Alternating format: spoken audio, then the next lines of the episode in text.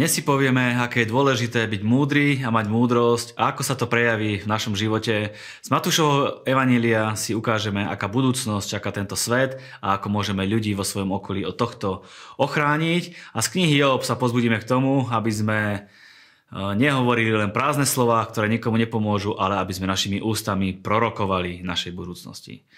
Priatelia, neviem ako vy, ale ja nechcem zažiť to, že keď prídem na koniec svojho života, že sa obzriem naspäť a budem ľutovať veľa vecí, ktoré som neurobil.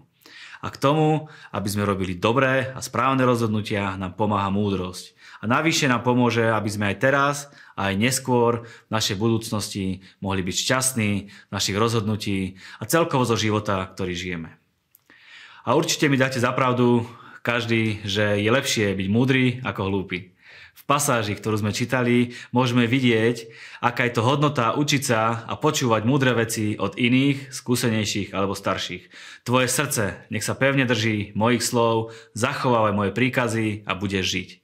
Získaj múdrosť, nadobudni rozumnosť, nezabudni na moje slova a neodklon sa od nich.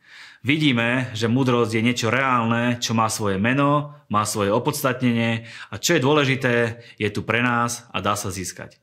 Úloha nás ako rodičov je, aby sme dokázali odovzdať tie skúsenosti a vedomosti, ktoré sme v živote zažili, dosiahli svojim deťom.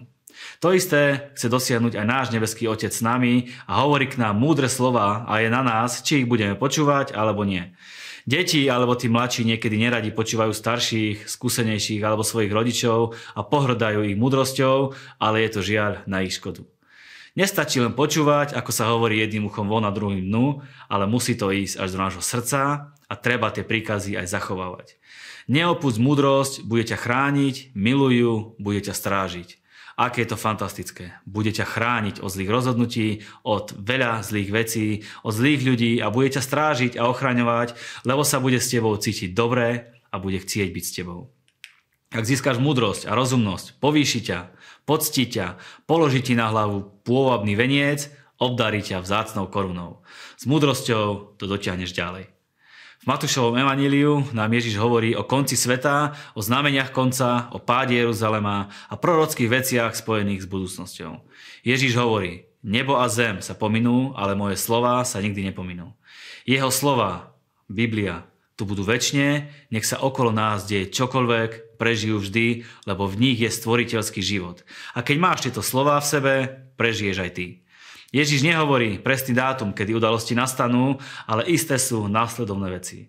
Dajte si pozor, aby vás nikto nezviedol, lebo mnohí prídu v mojom mene a povedia, ja som Kristus a mnohých zvedú lebo vystúpia falošní mesiáši a falošní proroci a budú robiť veľké znamenia a divy.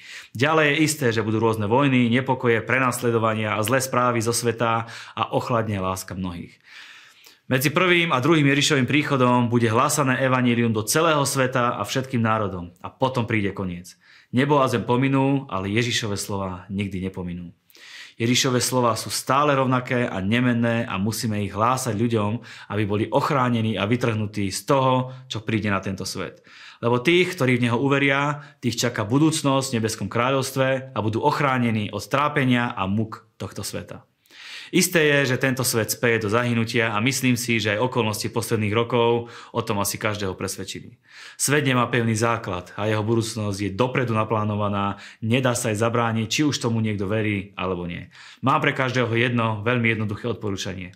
Nezahrávaj sa so svojím životom a daj svoj život na poriadok, aby si strávil budúcnosť v prítomnosti Boha, ktorá je istá a pre ktorú si bol stvorený. Potom budeš plný Božej lásky a budeš hovoriť ľuďom vo svojom okolí o Bohu a o tom, čo urobil v tvojom živote a budeš zachraňovať ľudí od budúcnosti, ktorá ich bez Boha čaká.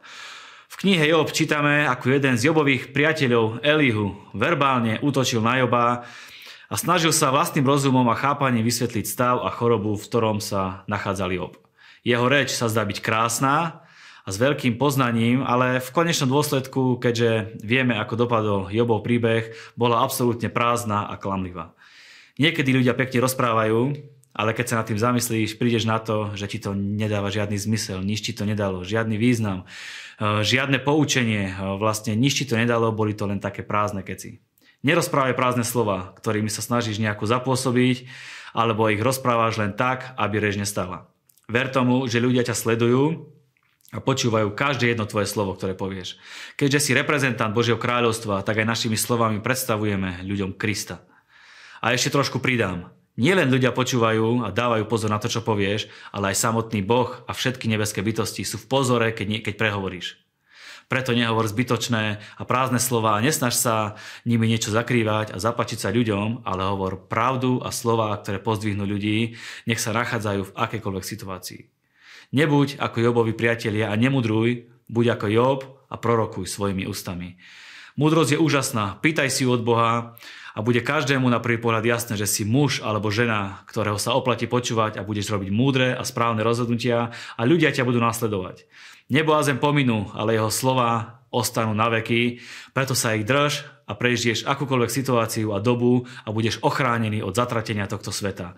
A nehovor nerozvážne a prázdne slova, ale maj na pamäti, že tvoje slova pozorne počúvajú ľudia, Boh a aj všetky nebeské bytosti.